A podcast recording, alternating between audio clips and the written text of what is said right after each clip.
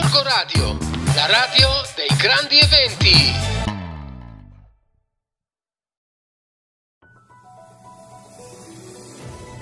Stefania Culurgioni per il settimanale Radar, qui su Gorgo Radio. Oggi parliamo di protezione civile ad Amartesana, cioè quella che raccoglie i quattro comuni di Bellinzago, Pozzolo, Riscate e Trucazzano, che ha fatto un'esercitazione utilizzando le motopompe proprio settimana scorsa, sabato scorso, per imparare ad utilizzarle. Sono macchinari importanti perché risucchiano l'acqua in eccesso in caso di esondazione. Sappiamo tutti che il nostro è un territorio a rischio idrogeologico. Settimana scorsa, inoltre, il forte vento ha abbattuto diverse piante in Martesana, per cui oggi Oggi intervistiamo Ivano Bacciglieri che è il coordinatore della protezione civile. Sentiamo che cosa ci racconta. Le esercitazioni di protezione civile, come in qualsiasi altra attività, servono a mantenere costante la conoscenza dell'impiego delle attrezzature e ancor più per creare delle squadre operative nelle quali ogni volontario operi in piena sicurezza ed efficienza. Qualche giorno fa il maltempo ha di nuovo danneggiato molti alberi della Martesana. Sono eventi purtroppo frequenti. La furia del vento è sproporzionata rispetto alla resistenza delle strutture degli alberi e pertanto il danno comunque si ripete.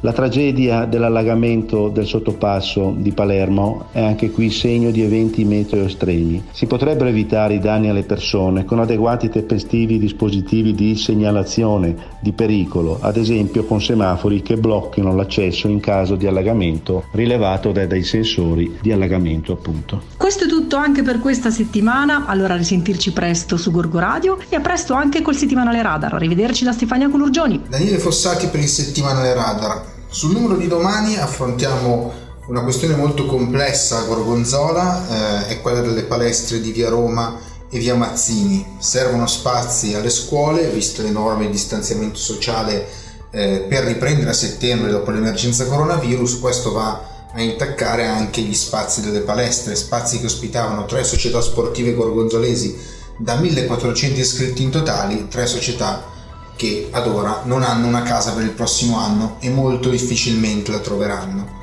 Si tratta di una questione ovviamente con tante sfaccettature che il comune sta provando a risolvere con poche chance, va detto, eh, c'è il grande impegno dell'amministrazione, ma ci sono ovviamente anche le preoccupazioni di chi eh, teme di non riuscire a ripartire a settembre con delle attività sportive che sono molto conosciute in paese e molto apprezzate da tanti anni, ma anche questa purtroppo è la gestione dell'emergenza coronavirus o del post, si spera. Eh, problemi anche a Cassina, sempre per le scuole, però in questo caso relativamente proprio all'attività scolastica, perché la riunione tra l'amministrazione, la dirigenza scolastica e il comitato genitori è andata molto male. Eh, si parla di scuole senza gli spazi adeguati ad ospitare gli studenti garantendo il distanziamento ed è una corsa contro il tempo per trovare le soluzioni che possano consentire una ripartenza senza problemi a settembre.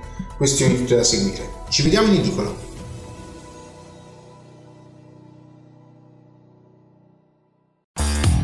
Radio, la radio dei grandi eventi.